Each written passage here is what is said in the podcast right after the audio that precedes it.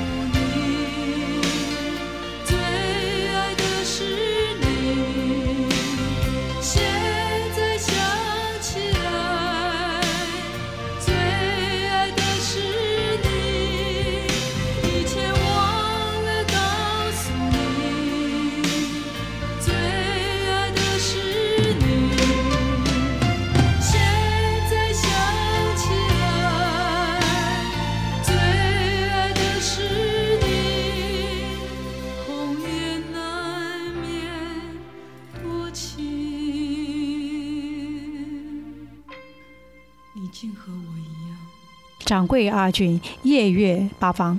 Hello，大家好，我是潘月云。一直是走在很前面的阿潘潘月云，阿俊好，各位哎听众朋友，大家好。潘姐好啊、听说你也是特别能够喝，我天生的，我记得在滚石的时候呢，陈升就说，告诉所有的这些众兄弟，就是说把阿潘灌醉，结果那些人都醉了。结果我没醉，所以从此以后大家就知道说阿潘的酒量非常好，不要踢到铁板找他喝酒。其实我根本都没有喝。啊，就是所以很多的一些制作人听闻你就感觉你特别能够喝，也是喜欢就在录音的时候跟你一起来，呃，酌几杯小酒。就比如说那首歌《野百合也有春天》，听说哦有有几句话都微醉的一个状态底下录的。我在录音室录这首歌的时候，因为是大佑写的作品，那他非常在意他的作品是给什么样的歌手去诠释，所以他会到录音室来陪歌手录音，但他不是在制作人的这个这个。那个制作制作人做的空间，他是在歌手录音间里头陪歌手录音的。那他觉得我很严肃啊，啊他觉得我是一个非常严肃、太酷了，他觉得应该要喝点酒助兴一下。那你你在唱歌背后有人，然后还是一个乌漆嘛黑的房间，有一些微微亮的灯啊，好，就是配合气氛。但在录音棚里面，即便是个很微小的呼气声，都是可以收进去。对对对，所以是你的早期的那些歌和他合作的歌，其实背后的那些呼吸声有罗大佑的传奇。他不敢呼吸，所以呢，他希望我能够放松，他觉得我很严肃。喝一点酒可以助兴一下，可以放松。所以录音室的非常好的朋友，一个经营者呢，就拿了一瓶洋酒。那我当然是紧张嘛，所以就一直喝，一直喝，一直喝。我把那瓶酒都喝完了，还是一点感觉都没有。所以下次我再到录音室去的时候，那个老板就不敢再拿酒让我喝了。所以我的意思就是说，其实喝酒不一定要借助这个呃这个酒精啊才能够有感觉的，是其实那种感觉是由内心而发的。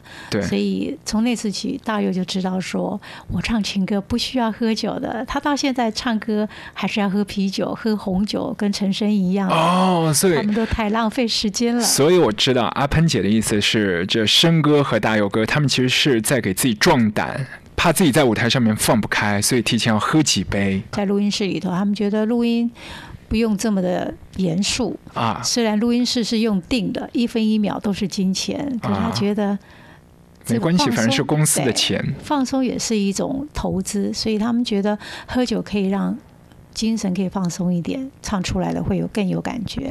那还有一位制作人好像也是很会，呃，摆一些气氛。小虫，听说以前你们一起在录音的时候，他会布置一些鲜花啊、香薰啊、蜡烛啊，有没有？还比这个更更夸张。还要夸张小虫是双鱼座的，哦，最注重这种气氛的啊。然后他不太喜欢录音室灯光太亮，可是那灯光如果一个关这个开关关掉，全部就没有了。嗯，那怎么办呢？他请录音师爬楼梯，把那个灯泡拔掉几个，哇，就留一个就好了。然后在录音室，我的配唱间就放很多的鲜花、点蜡烛。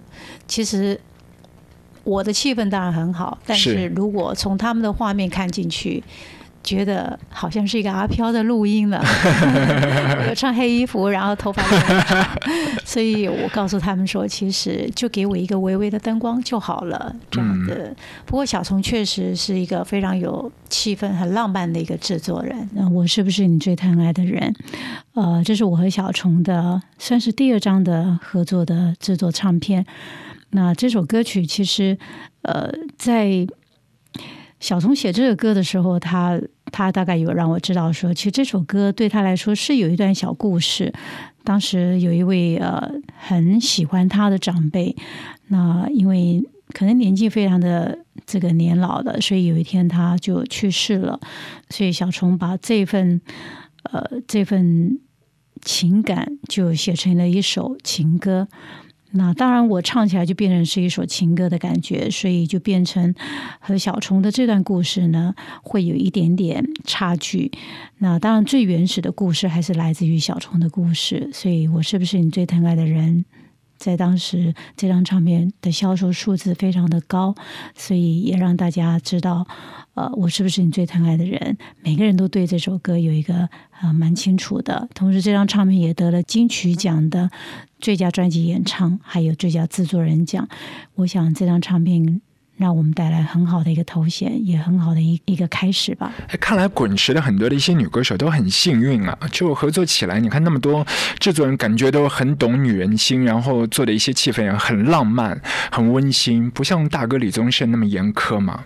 传闻在他手下会比较辛苦。他他不严苛，他哦。只是严格。哦，严格。他很严格的，他不严苛，大概是他制作的女歌手最没让他头痛的，呃，最没让他苛求的。我我因为我比较聪没有明哭过吧？在这没有，也没翻脸过。我大概是最聪明的歌手，因为我我领悟到他要什么样的东西、嗯啊，所以他要我唱十八岁的声音，我就唱十八岁的声音。他不喜欢那种三十岁的声音，所以你可以知道，就是说李宗盛喜欢像郑怡那种声音啦，黄莺莺啦、林忆莲啦这种陈淑华这种很。很 pure、非常干净的声音，就像环音出谷的那种声音。突然间，他听到我的声音，这种很低沉的，嗯 很低沉、很沙哑的，他会他会觉得说，再再稍微再亮一点，他喜欢亮的声音。所以歌手要听懂制作人他给你的讯息是什么，嗯你听懂的话，很快就可以做到他要的，所以他就不会。在歌手的身上去做特别多的要求，再就是他对歌手的咬字很很严格的，就是滋呲丝日，还有嗯昂，这个要很清楚的。啊你只要一个字没有唱唱很标准的话，他肯定会要求的。然后有一个歌手啊，叫做成龙，成龙很爱唱歌，他可以在录音室哦，李宗盛不理他，就让他在录音室唱一个月。不理他，就是让他自己唱，就让他唱唱唱唱一个月之后，李宗盛才进录音室来这样的。当然，这个事情不会发生在我身上。你 只要我在录音室，李宗盛一定要在录音室这样子的。所以，其实歌手跟制作人都有自己要求的那个门槛。那当然，我对制作人也有要求，在录音我的工作的时候不能接电话。啊，所以其实李宗盛是蛮严格的，可是我觉得大佑就非常的随性了，他觉得。不要要求这么高，音准没关系。他觉得他重视感觉，他嗯觉得抓感觉，对他觉得感觉到就好了，所以他常常都说不要要求这么高，不要要求这么高。所以我觉得很多制作人、很多音乐人，他们很可爱的，他们有他们的特别的一些优点，好比像陈升啦，很多这些制作人，他们的特质都是不一样的。呃，你说罗大佑也好，李宗盛也好，其实他们在他们的这个时代啊，都创下了很很不可磨灭的这些代表、代表性，所以他们其实是在流行音乐的代表人物来说的话，是不能缺少的。嗯那李宗盛的文字为什么我一再强调说他的歌词非常棒？有一次我们在录音室，在在录呃《沙的吻》这张唱片的时候，然后有一首歌呢，歌词我一直觉得这歌词不够，这个门槛还不到我的门槛。那我的制作人沈光远就说：“那这样好了，我们把大哥找来，就把音乐放给他听，然后他从音乐里头去把这些歌词斗起来。我们就把他从家里找来，就找来录音室，然后就把他关在一个小房间，让他就把这个歌词就只有 backing 而已啊，就让他听，他就把这个 backing 的旋律几个字，造了几个字去斗歌词起来。那个歌名叫《离别赋》，是一个非常的。我很喜欢这首歌曲，所以他把《离别赋》呢，就把那个歌词给斗起来之后，哇，我们真的是对他非常的佩服，他把歌词斗得非常的棒。好久不见你的面，只以为你离得远，谁知你已忘情忘我，不再留恋。他跟沈光远非常好，而且他当然也很喜欢我这样的一个歌手。呃，平常他制作一张唱片，恐怕半年也制作不完啊，他动作很慢的。所以他那次被抓来录音室，我恐怕是见过他第一次时间最有效率的啊。所以他当然是被逼的，不过从这么短短的时间，他可以把文字写的这么的这么的棒，我觉得我不得不佩服他，嗯他是一个真的很很棒的一个音乐人。那而且从之后呢，我觉得他越来越进步，真的越来越棒。直到直到今天，我觉得他还是一个有他个人独特的这种风格的一个音乐人。他是一个很体贴的制作人。你知道，录音间里头冷气都非常的冷，是因为机器的关系，所以必须要散热，所以在配唱间呢是非常的冷。然后我有一次在美国的时候呢，呃，我就等他在在录音，所以我也没事做，我就在配唱间等他。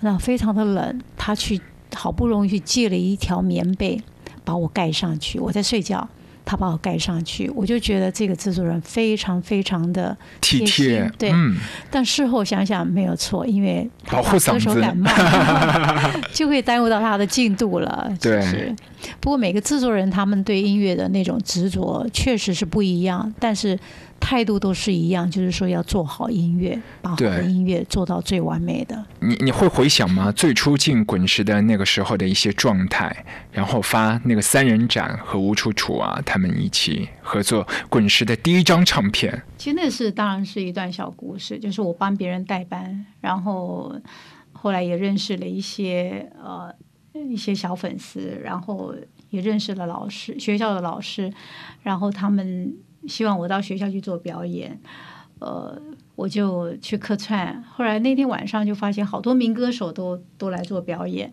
那其中有一个民歌手叫台照梅，是我认识。我们很早就认识了，但后来因为他就出唱片到台北去发展了，然后他那天就问我说：“你你来做什么？”我说：“我来表演。”他就觉得很惊讶，他从来不知道我会唱歌。后来我那天就唱第一个，唱完之后，他回台北就告诉滚石唱片，因为那个时候滚石唱片正好要成立唱片公司，所以他就跟滚石唱片说：“高雄有一个女生唱的不错，你们去找她吧。”嗯，那也没有人可以找到我。后来好不容易打听到王梦玲，因为王梦玲有我的电话，所以王梦玲就把我电话给滚石唱片。所以其实台照梅跟王梦玲是我我我进入这个唱片领域的算是伯乐伯乐对。后来滚石唱片就寄一张车票给我，让我就上台北来试唱。那我还记得我试唱的是呃王海林的嗯忘了我是谁，很高，那个歌很高的，然后再唱蔡琴的《掐死你的温柔》。其实先唱高音再唱低音，很多人唱不下去。如果你先唱低音再唱高音，那个是很正常的。但是唱片公司就是要试你的音域哦，所以他是先让你唱很高很高的，然后再试看看你的低音能不能低得下去。那我大概还蛮幸运的，所以就他们觉得那个时候吴楚楚就觉得说，哎，唱的很棒，非常好。所以过一段时间，他们又寄了一张车票给我。这会儿上来就真的是要录音的了，就真的要录音了。动真格了，对，那我觉得没有关系啊，我就拎了一个皮箱，所有的这个家当全都塞进去了吗？部分的家当，部分，那那这个信心也是满载百分之五十。呃，可能还更少。哦，啊、那我觉得，如果我不适应这个工作，还是我不适合这个工作，那我还起码还可以把皮箱再拎回高雄是。去。所以我高雄那个房子就一直没有退租，啊。我整整租了两年，白白空在那儿，然后最后才真的把那个房子退租了。所以就表示说我适应这个环境，适应这个工作，所以滚石就呃很很快的就跟我签约，然后从那个时候开始，我就一直待在滚石这个环境当中，跟大家就变成好像是一家人。那时候滚石人很少，可是。麻雀虽小，五脏俱全。是也有财务，也有也有业务，也有对会，也有很公关，也有宣传，都有。然后从那个环境里头，就一直跟滚石一直同步成长。对，哦，我的思念为白云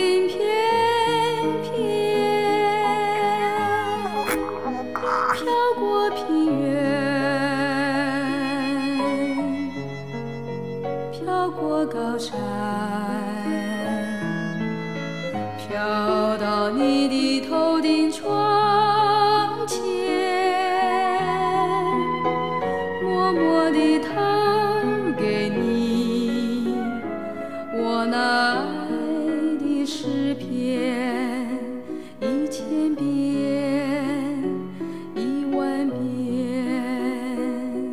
当时的第一章里面，我们是听到那个我的思念，也是那个时候很多的一些朋友说，哦，这就是阿潘姐的声音。你们的那个三人展对滚石来说，这个意义非凡，开山之作嘛，和吴楚楚啊、李丽芬呐、那个时候是怎么会把这个案子就要把你们三个人撮合在一起发一张专辑？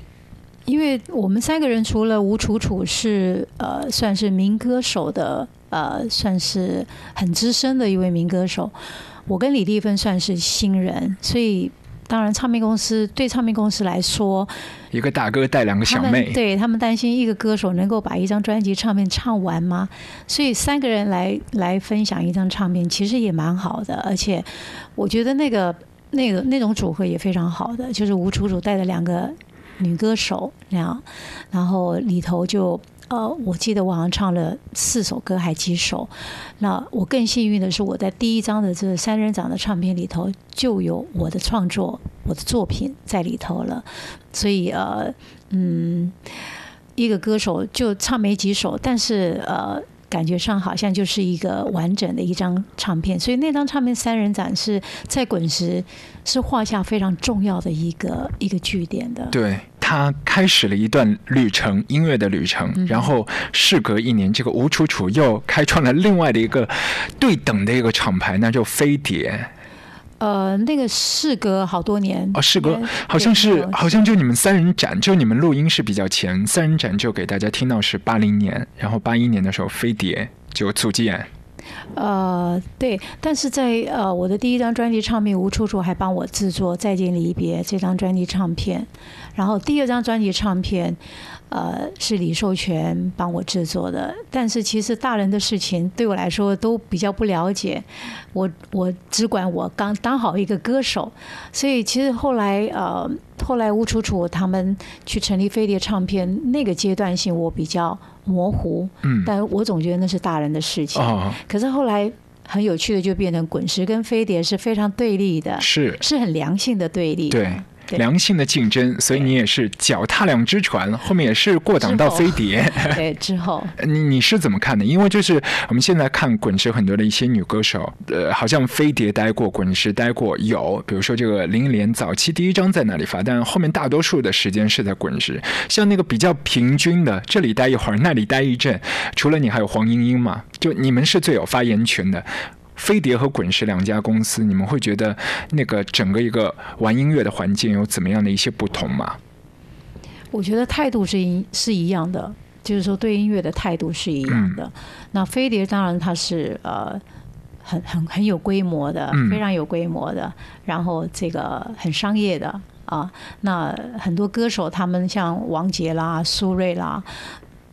还有您刚刚说到的黄莺莺啊，但是呃，滚石唱片是飞碟没有的地方，就是滚石唱片非常有人文，嗯。从老板从经营者开始，嗯，一直到接接电话的工读生，哦，真的吗？每个人都非常人文，我我想了解一下，就接电话的这个学生仔，对，就是就是负责接滚石唱片的电话。我嗯的意思就是说，即便是一个上至经营者，下至接电话的工读生，大家对这个环境都是非常的热衷，然后很很就是非常的投入。在这个环境里头，所以你在滚石，你到处楼梯间啦、楼梯街啊，你会看到一个 slogan，就是我在滚石，我很重要。对每一个个岗位都很重要。对对，然后滚石很多这些呃这些工作人员，比方说今天带歌手通告带到太晚了，然后隔天又有工作，他们就直接就睡在公司了，也不回去了。哦，就这样吗？就是所以滚石唱片里面是有一些简易的床铺，还是说他们就直接倒在这个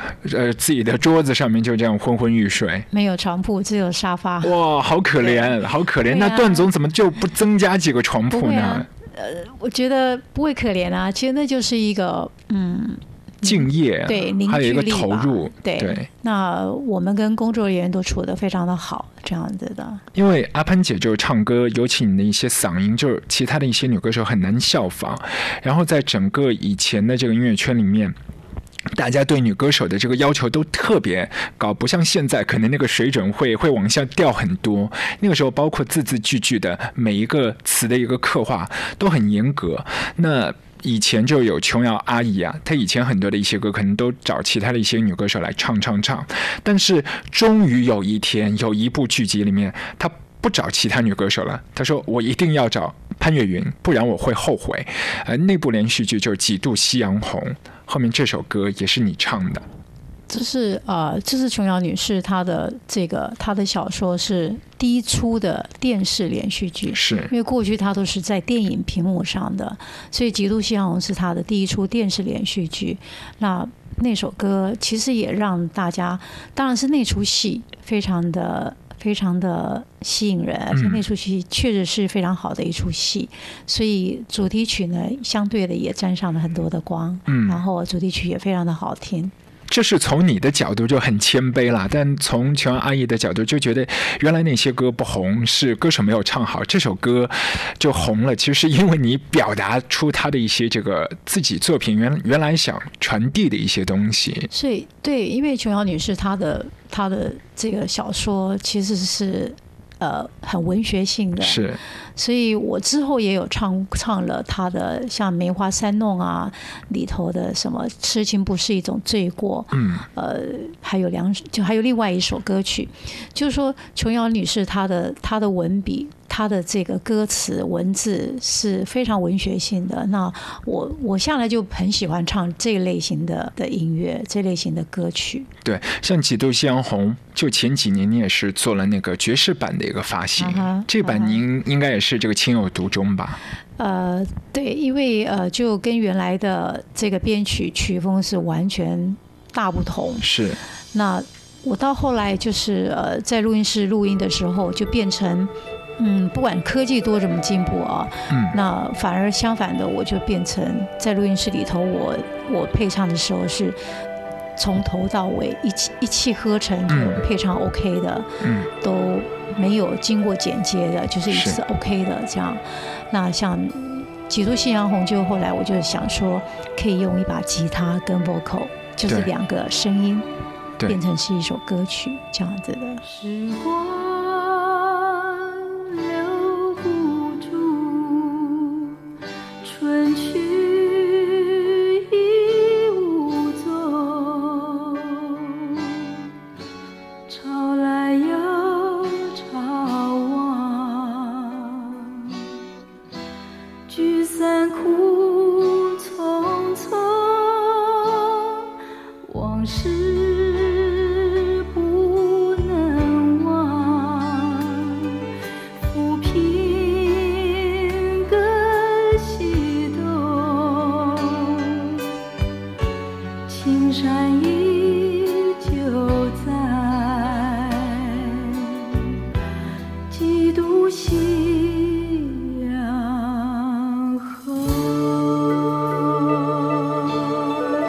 三毛的作品集《回声》，呃，里面也是有齐豫啊、王心莲制作的、啊，然后三毛啊，就是那个时期应该是你们几个女人走得最近，然后一天到晚会开一些会议啊，聊一些彼此的人生啊、感情啊这样的一个阶段吧。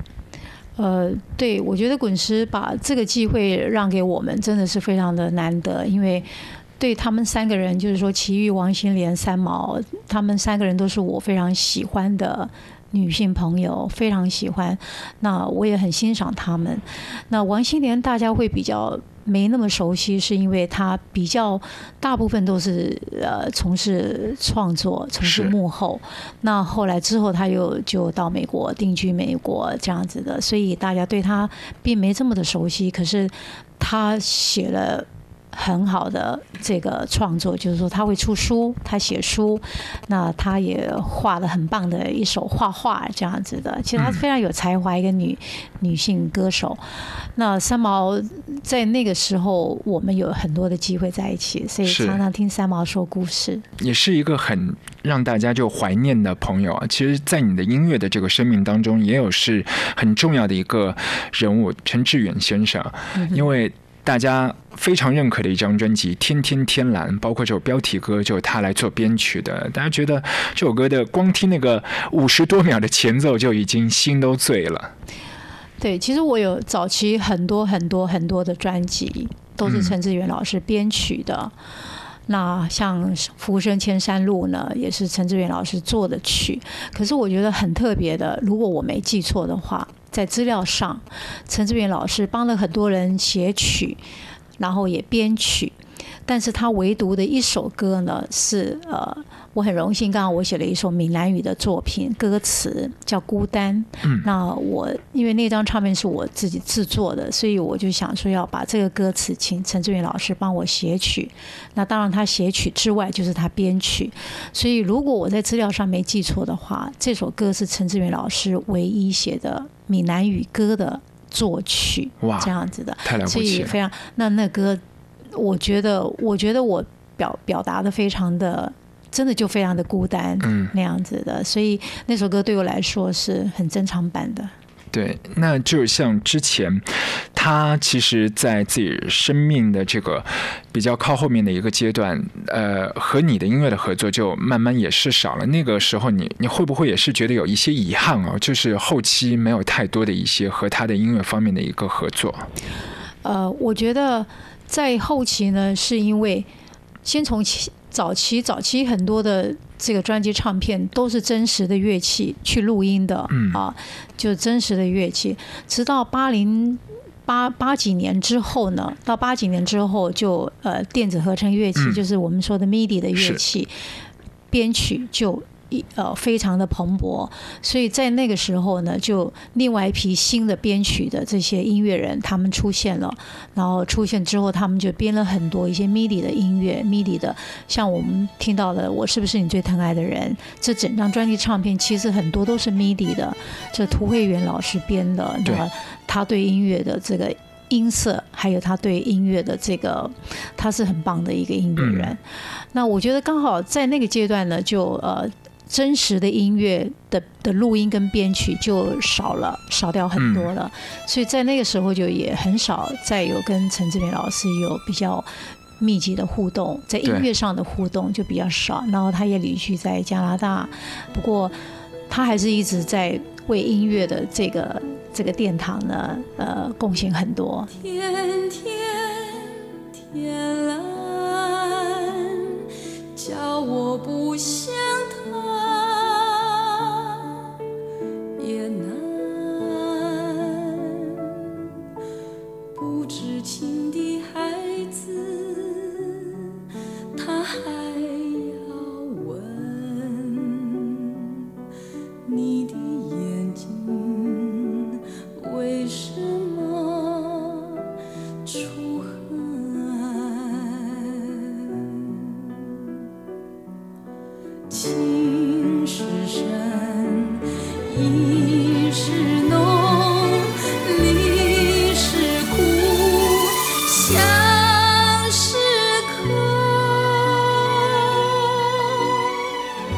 当中，你好像也是有一个大的爱好，就收集很多的一些古董，是吗？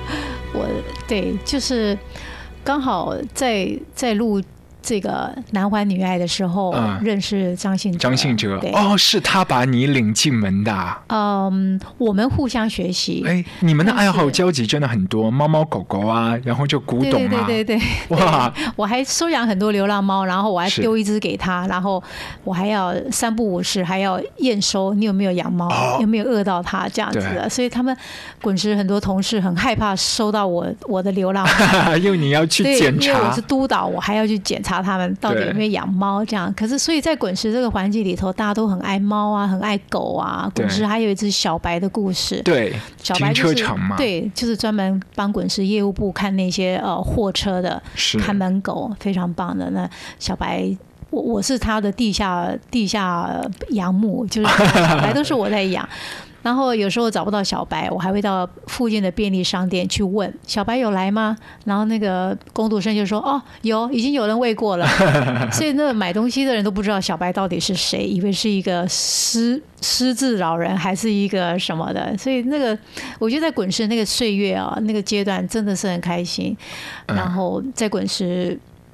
确实是有很多很多的回忆，然后我觉得我最特别的地方就是说，我是滚石第一个签约的歌手，是。所以滚石几第一张也是你参与，所以这个意义实在太重大了。我了解阿潘姐刚才讲就是，呃，小白在滚石的一个地位，因为我们也是有一个阿黄黄先生，他也是一只猫，然后整幢楼所有的一些员工都认识他，因为他潜伏的一个比较多的地带啊，就是食堂和我们的办公室之间他很棒棒被我们喂得非常肥硕，哦所以它也是我们吉祥物之一。嗯所以大家好像嗯，人和人之间互相照个面不太熟，但是大家同时都认识一个小动物的那个感觉，真的是很棒，对，很棒，而且就是又可以打开这个话匣子。像那个时候你认识这个阿哲啊，那个时候他应该第一首在滚石，应该也是他人生的第一首歌，就和你一起合作的。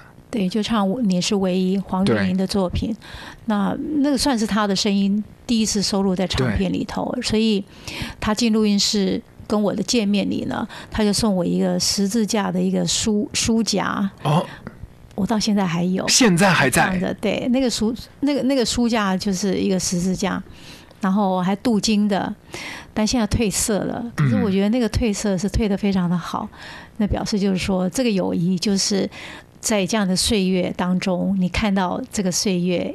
一年一年过去，可是这个十字架的书书夹还是存在的，啊我，会一直放，放到我一百岁。那个时候的这个阿哲，他有没有在录音棚里面表现很紧张，还是说有一些担心，或者说是很笃定的？他很自然的，他非常自然。那我在录音间里陪他陪他录唱，他非常自然。那还有一点点一段小故事是他的爸爸陪他来录音。那他的爸爸跟我的大哥呢都是牧师，所以他爸爸就跟我说：“我跟你的大哥是哪里哪里的牧师。”我其实又又又又多了这一份的情感，所以我之后跟阿哲的感情就非常的好。但是他每次就在记者会上都说，如果阿潘小我十岁，我就追他。就每个人就知道我大他十岁嘛，就把我年龄给抖出来了。不过跟阿哲认识就，我们有很多。同样的嗜好，那后来我才知道说他也很喜欢古董，很喜欢这些古美术，所以我们都互相的学习。然后他也会带我去乡下去买一些收购一些老东西。我觉得当一个歌手，我我最大的财富就是说我唱了很多非常经典的、很隽永的音乐。呃，虽然我唱的是情歌，我皱着眉头在录音间里头把这些歌曲唱完，但是它却是我表达另外一种我从来比较少有机会在别人面前表达的一种一种一种呃心里的话。嗯所以其实听我的音乐，听我的歌声，从我的气声、我的哭腔、我的我的装饰音，其实那就是一种我对大家讲的心里的话。谢谢阿俊，希望你下次煮酒的时候要想到我。好，下次我们叫一些更多的朋友一起来喝酒。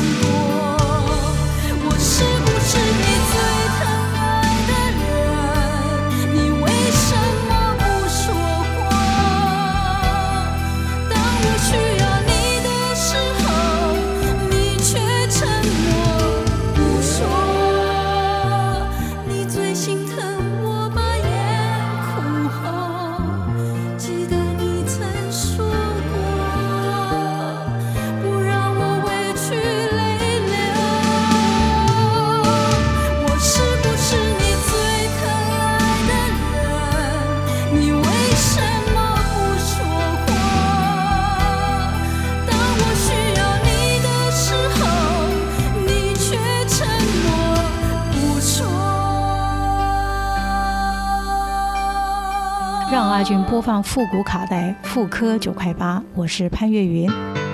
让阿俊播放复古卡带，复刻九块八。我要为您介绍一首非常非常古老的一首歌曲，它的年龄可能都比我年长。这是一首非常好听的，每个小朋友都会唱的，所以我曾经传唱过这首歌曲《西风的花》。